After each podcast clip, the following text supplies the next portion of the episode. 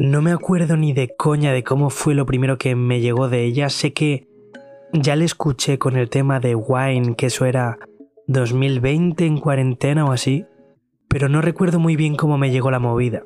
Sé que me cundió bastante rápido, eso sí.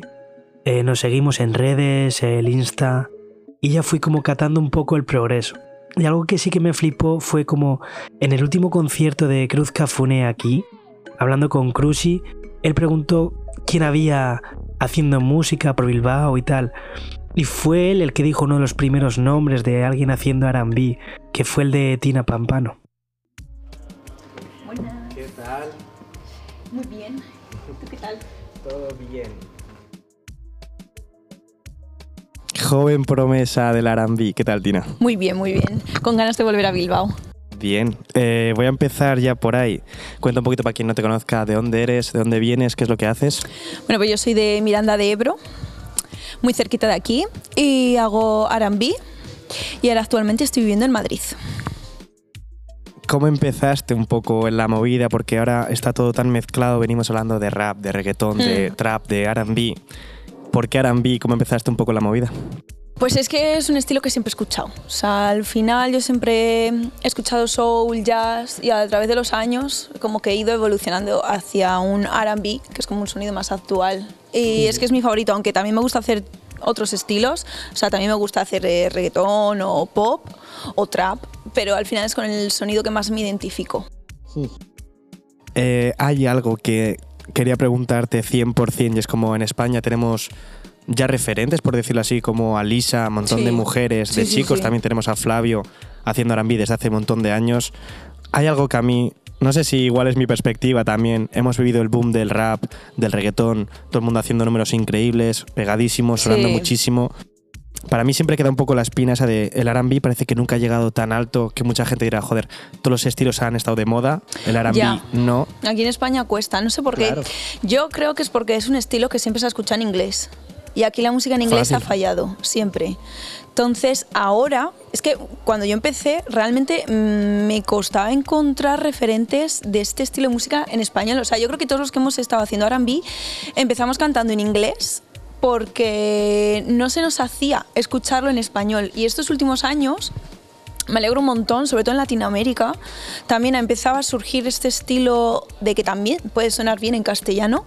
Y mm, yo creo que ha sido por eso.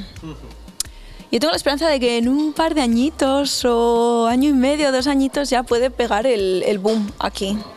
Yo no quiero ser cenizo, sí que es verdad que eh, lo que estaba diciendo no es moda, también yo creo que tiene una explicación lógica y es como, joder, se ha puesto de moda el rap y el trap sin que nadie me malinterprete, pero es muy fácil hacer eso. En cuanto a, es muy jodido hacerlo bien, como cualquier cosa. Mm. No, sí, sí. Pero el rap cuando se puso de moda eran coger bases de internet y Claro. ponerse a rapear, escribir, lo puedes hacer tú en tu casa Aquí hay que fácilmente. cantar. A eso voy. Sí. Exacto. Igual no se ha puesto de moda porque hace falta escena. Y no solo que a la gente le entre bien, que sí, la gente se tiene que obsesionar un poco con ello, ponerlo de moda, pero tiene que haber muchos artistas, tiene que haber mucha escena, mucho movimiento. Sí. A ver, cuesta porque es un estilo en el que, para mi gusto, creo que hay que saber cantar. Y hoy en día no es lo primordial en, en la música. Y también hay que tener un poquito de oído y saber lo que estás haciendo. O sea, no es un estilo fácil. O sea, al final hacer música también tiene que salir de dentro y, y tiene, que ser, tiene que ser algo fluido, pero sí que hay ciertos estilos que requieren tener un poquito más de cultura dentro de ese estilo. Hemos visto eso, lo que veníamos hablando de Alisa, a Deva, a Flavio, un montón de artistas. Tú decías que en un par de añitos creías que iba a cambiar un poco la movida. Tú como ya artista desde dentro, ahora mismo en este momento, ¿temes eso que nunca pase, que nunca se llega a sentar como un estilo súper fijo, grande? Mm, a ver, yo siempre creo que aquí va a costar. Tengo más esperanza en Latinoamérica que en España, en este estilo. Sí, porque en Latinoamérica hay muchísimos artistas haciendo RB y que tienen unos números muy grandes. O sea, y es más, a mí me apoyan muchísimo desde Latinoamérica enfocado al RB. Más que la gente que me escribe, o sea, incluso más que en, España. Entonces, tengo la esperanza de que si allí se va generando una escena fuerte, va sonando, pueda llegar aquí también dentro de uno o dos años. Como pasó con el reggaetón. Claro, literal. Em, hablando precisamente de eso, tú vienes de Miranda, ahora mismo estamos en Bilbao, has pasado mucho tiempo aquí también. Sí. El otro día vi una story, esa como que ya te vas directa a Madrid Sí. a intentar grabar. Tengo varias preguntas al respecto. Cuéntame. La primera es, em, yo como artista Arambi, entre Bilbao y Miranda, vamos a fijar esa zona pequeña norte arriba, em, nunca ha habido nada, lo hablaba el otro día con Benjar también, eh, está saliendo ahora Chill Mafia, Hmm. Elso tuvo su pequeño, pequeño punto en la música rap, ahora sí que están Nix y The Point haciendo con el drill números increíbles. Sí. ¿Cómo ves un poco la escena esa tan pequeñita aquí? El, ¿Lo ves como una oportunidad de decir, joder, puedo destacar porque no hay nada más? ¿O echas un poco en falta esa escena que ayuda a abrir público? A ver, un poco las dos cosas. Sí que me ha ayudado eh, estar aquí en el norte y que no haya tanta competencia. Por así decirlo, si hubiese estado en Madrid, igual tampoco hubiese destacado, porque al final hay mucha más gente haciendo lo que yo hago. Pero a la vez también puede ser un hándicap, porque si no hay artistas es que no hay demanda. Claro. Entonces, creo que en, en sitios como en Madrid se tiene más oportunidades en estos estilos y una vez allí vaya bien, se puede trasladar al, al norte. Porque el norte es un poco más... eh, destacan otros estilos. Sí, sí, totalmente. Totalmente. O sea, hay mucha diferencia. Hablábamos de eso porque yo creo, es lo que vengo diciendo siempre, que creo que el rock radical vasco, por decirlo así, ha marcado una etapa tan fuerte que ha costado que en el País Vasco entren otros estilos poco a poco. Sí. Y aquí gusta mucho el rap, más rap duro, por así decirlo, más clásico. Es que hay diferencia, la verdad que, que sí, que siempre ha habido diferencia. En Bilbao es más grande, hay otra mentalidad, pero bueno, en sitios como en, en Miranda, o sea, la mayoría le preguntas qué es el R&B y me han preguntado, ¿qué es eso? O sea, Literal. la mayoría. la mayoría. Pero bueno, poco a poco, ¿eh? lo estamos consiguiendo. Ahora que vas a empezar una nueva etapa en Madrid, ¿cómo la afrontas? Sí, quiero decir, yo siempre he pensado eso y es lo que más cuenta me he dado grabando los grinding de ciudades. Es como, joder, está muy guay irte a Madrid una vez tienes como una base, aunque sea pequeñita, sentada en tu ciudad, es. para volver luego y decir, joder, he logrado esto aquí, ir paso a paso.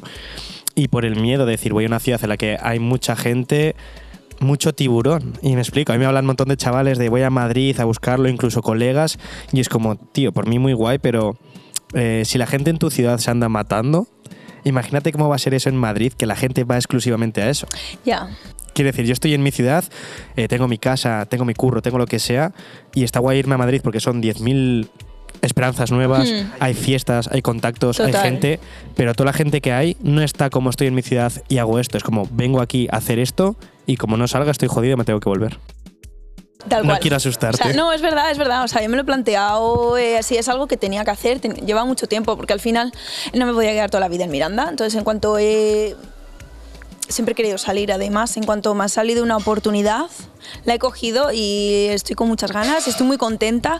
Y bueno, frente a la competencia y tal, tampoco me preocupa, porque mira, yo, yo sé lo que quiero, sé lo que hago, sé a dónde quiero ir, tengo la visión clara y voy a ir a por todas. O sea, realmente no, no, no me preocupa. Voy a ir a hacer lo que me hace feliz, lo que me gusta y una experiencia nueva en la vida que mm, salir de tu sitio siempre viene muy bien para abrir la mente y para todo, la verdad. Hablamos lo de antes. eh, no sé si es acertado o no preguntaros a todas las chicas que pasáis por grande acerca de ello, pero estamos en tiempos feos, a mi parecer, de machismo y demás. Hmm. para bien y para mal, porque se están viendo muchas más cosas, se están haciendo más evidentes, se denuncia mucho más, lo que es correcto, pero al mismo tiempo está habiendo un montón de casos más, o igual son más visibles simplemente. ¿Cómo contemplas tú el machismo en la música? ¿Lo has tenido que vivir eh, de alguna otra forma, dentro o fuera de la industria? Sí, a ver, yo me doy cuenta, por ejemplo, los festivales, en los- es algo que me molesta, en los carteles de los festivales. O sea, hay 20 nombres y me pones solo una mujer. O sea, de verdad no hay mujeres haciendo ese estilo de música que puedan entrar ahí. O sea, es que me acuerdo es que de, de varios, ¿no? Que es que cuentas los nombres y son, yo qué sé, 26, 30 artistas y te ponen tres días por cumplir, pero porque lo hacen, porque lo hacen por cumplir y contentos y ya está. Y mm, Woman Empowerment, o sea, tope. Luego yo también eh, he tenido suerte, no he vivido, no he tenido nunca ninguna experiencia mala. He trabajado con muchos eh, productores y siempre me han tratado con mucho respeto. Nunca me he visto en una situación fea de decir me tengo que ir porque este chico no está buscando hacer música. Claro, literal. O sea, he tenido suerte, se han portado todos súper bien conmigo y, y espero, espero no tener esa expectativa. Luego también sí que es verdad que ha habido veces, ha hablado con algunos productores y simplemente la conversación ya veo que, que no Sí, sí. buscan lo que yo busco. Entonces, bueno, las he evitado, pero, pero es un problema que está ahí. Seguiremos luchando por, por conseguir la igualdad en ese aspecto. Pero bueno, a ver, yo lo veo mejor que antes, ¿eh? Está mejorando porque Sí, sí, sobre todo hay mucha más visibilidad y las mujeres también venimos fuertes y no tragamos. En el círculo ya de artistas, ¿cómo es tu relación? Eh, ¿Tenéis esa unión precisamente entre diferentes cantantes? Tú al menos, eh, ¿cómo ves eso? ¿Ves que eh, reina más competencia? ¿Os apoyáis más entre vosotras? ¿Os ayudáis? ¿Cuál es tu caso personal? A al ver, mi menos? caso personal me apoyan más hombres, con diferencia. Y es una pena porque no termino de entenderlo, porque además creo que en este país hay artistas femeninas buenísimas, con un talento increíble. Y, y me fastidia, porque la verdad, o sea, creo que podríamos hacer un equipo muy grande, sobre todo también en este género, que creo que en todo este tema del RB o música que no sea más tan comercial, creo que podríamos hacer piña y podría salir muy bien, pero cuesta un poco. No sé, cuesta poco. Yo he notado que tengo más apoyo de que comparten, de que comentan, de que escuchan mi música, eh, más, más hombres, la verdad. ¿Crees que es competitividad o...? No lo sé, pues es que no lo sé. Depende del caso, a ver, también hay, a ver, también hay artistas Claro. femeninas que, que, jo, que son geniales, Nasha de Madrid o Sofía Herbier de Argentina, o sea, me llevo súper bien con ellas y hay súper buena relación, pero mm, no sé, no, no, no, no termino de entender por qué, no sé si es por pensar que si una destaca, la otra no va a destacar. No sé, pero por ejemplo, lo que pasó con, con este tema de Cayó la Noche, joder, se han juntado no sé cuántos hombres, tal, ha salido un temazo. ¿Por qué eso no se hace a nivel femenino? Literal. Es que a mí me encantaría. Yo es lo que digo siempre encima, que estamos en España, o sea, no estamos ni en Estados Unidos ni en Francia, que está como todo hecho, muy asentado y es como más difícil porque hay más, lo mismo que hablamos, más competitividad y demás, pero joder, en España no tenemos que inventar nada. No, no y para es nada. como, es tan fácil como... Tenemos los ejemplos ahí, o sea, podemos Exacto, usarlos. Es seguirlo, es como en Argentina se han juntado todos de esta forma. No digo que vaya a salir igual, pero joder, si ya lo han hecho de esta forma y ha salido bien y no es un caso aislado, te vas a Puerto Rico, te vas a donde sea, han hecho X pasos para que eso salga bien. O sea, también, mira, por ejemplo, Alicia y Juicy lo han hecho con, con Nicky Nicole. O sea, eh, ha salido muy guay. Ojalá eh, las mujeres tomemos ejemplo y nos juntemos y hagamos temas entre nosotras. Y nos demos Literal. a conocer entre nuestros públicos, porque estaría genial. Es que es eso, es como lo mismo, lo que hablamos de si, siguiendo esos pasos, aquí no tiene nadie que inventarse nada. Es como, ¿por qué? Me sorprende mucho de por qué no copian eso. Sí, sí, está, aquí está más paradito eso. También, no sé, no sé, las- el tema de colaboraciones, como que. Primero tienes que ser alguien, porque si estás empezando, como que no cuentan contigo mucho. O sea, te siguen, pero hasta ahí. Literal. Mm, dices, sí, haremos algo, pero no, no lo haces. o sea, hasta que de repente cojas tu, tu fama, entonces ya sí. No sé, habrá que esperar, no sé, ojalá, ojalá. Pero sí que está más paradito lo de las colaboraciones aquí. Claro. Y tirando por ahí la forma encima ahora de, de publicar música, hablamos de TikTok, de lanzar sema- tema y videoclip cada semana. Ya. Yo creo que eso tú lo llevas diferente y por la misma razón del R&B, no es reggaetón, no es drill, no lo exige el público tantísimo. ¿Cómo ves tú eso? O sea, ¿no te da vértigo como artista la necesidad de decir, Eh, sí, tengo que estar un tema nuevo, sí. constantemente? A ver, es que yo también tengo limitaciones. Yo soy independiente 100%, lo hago todo por mi cuenta, aunque tengo un, un equipo de personas que, que me ayuda y me apoya. Al final todo recae sobre mí y no tengo medios como para poder estar sacando un tema por cada dos semanas. Ni inspiración. Es que. Literal. Es que ni inspiración, porque al final es que no me sale. Hay veces que me esfuerzo, digo, ojo, vamos a preparar todo temas para que pueda cada mes o cada dos meses pueda salir algo. Pero es que al final haces cosas sin ganas, sin arte y canciones Es que, que pasan sin pena y gloria. Al final es que no me merece la pena. A mí me pasa que es como, claro, parece que es... lo- Igual me contradigo a lo que estaba diciendo antes, pero como la gente ha visto que alguien que lanza temas semanalmente le funciona, cree que va a valer a todo el mundo y es como, literalmente no, estamos en un punto en el que... Te funciona, pero hay mucha gente que no. Y, Claro. y, a ver, hacer música cuesta dinero. O sea, es, Por una, supuesto. es una pasta. Entonces, si no te sale. Es que te tiene que salir rentable tener que estar cada dos por tres sacando temas. Literal. Tienes que estar ya sentado. Y es eso, ya, o sea, como público a mí me pasa de agobiar, de joder, es que hasta puede que mi, no te voy a decir mi artista favorito porque igual no es el caso, pero mi segundo, mi tercero, en el momento que están sacando tres discos al año A mí es me como... aburre. Literal, o sea, O sea, no me apetece ya, ya vale, ya. ya no quiero más. Literal. Yo creo que es valoro muy- más cosas que se tomen su, su tiempo. Exacto. Y se nota la música, es que lo siento, pero es que se nota. Y hace años era X, ahora es como todo el mundo. Es como, joder, si antes no tenía tiempo para escuchar eh, las cinco mixtapes de dos artistas, ahora que son 100.000, porque todo el mundo está haciendo música, todo el mundo está haciendo lo mismo. Sí, Es como, deja de ser especial. Al final, y que son parecidas unas a otras, y es que hasta encuentro similitudes en melodías entre un mismo artista que hace esas cosas, Claro. que hace cada dos por tres saca un tema nuevo, son súper parecidas. Es que digo, esta frase tiene la misma melodía que esta anterior de hace tres meses, porque es que al final se acaba. Es que se acaba la inspiración, no hay tanto. No hay tanto que contar. Y encima es como eh, se retroalimenta, porque la gente dice, no, es que es lo que la gente demanda. La No gente lo demanda un poco también, o sea, yo creo que al menos al principio, porque el público se ofrecía, es como tal. Hemos entrado en una bola en el que la gente le gustaba eso y el artista dice, sí, pues toma el doble. Y la gente es como, vale, pues el doble, otra canción, la escucho una semana y lleva a ver otra canción. Ya, eso es lo malo, que sí que es verdad que el público está acostumbrado a quemar mucho una canción una semana y ya está. Y a no ser de que les haya llegado mucho, no la vuelven a escuchar. O sea, la escuchan una semana, sí, es el boom, el principio, y luego ya, ya pasan, porque es que como tienes otros 100.000 artistas que están sacando cosas todos los días, es que es muy complicado. ¿En qué momento para eso? O sea, ¿hacia dónde crees que va a ir esa mierda? ¿Crees que es lo que hablaba en no lo sé, pero como vaya más, o sea, yo Claro. no puedo. Hay gente literalmente haciendo ya temas para TikTok de 30 segundos, Sí, que es como, sí, sí, sí, "Guau". sí, sí. Bueno, a mí TikTok es mi tarea pendiente, o sea, a mí me cuesta mucho TikTok. Estoy en ello, me he propuesto que voy a intentar darle caña a TikTok porque es muy buena oportunidad. Pero sí, al final es que estas aplicaciones lo que hacen es eso, entre las historias, el TikTok, no sé qué, es que al final es hacer música para 20 segundos, para hacer el baile del momento y ya está. Que con un tema está guay, pero no puedes hacer eso con todos. Es que se pierde calidad musical. Claro, y encima, o sea, me lleva a otro tema que es como, joder, antes parecía que el cantante cantaba. Un intérprete interpreta, un compositor compone. Ahora parece ser que el cantante, o sea, y es también movida de las redes sociales de parece que el cantante tiene que ser su propio publicista, el Sí, que sí, escriba, sí, sí. el que Todo, cante, todo, el que todo. haga Bueno, todo. Y, y ya si produces ya, pues genial. Es mucho trabajo y es estresante porque hay gente que solo sabe cantar y está genial. O sea, hay gente que igual tiene un vozarrón, pero le falla el tema de componer, no sabe crear melodías pegadizas o... Y, y hay otra gente que igual no tiene medios para estar contratando a un productor cada dos por tres para hacer música. Es difícil, pero sí, hoy en día se demanda que sepas todo, ya hasta bailar.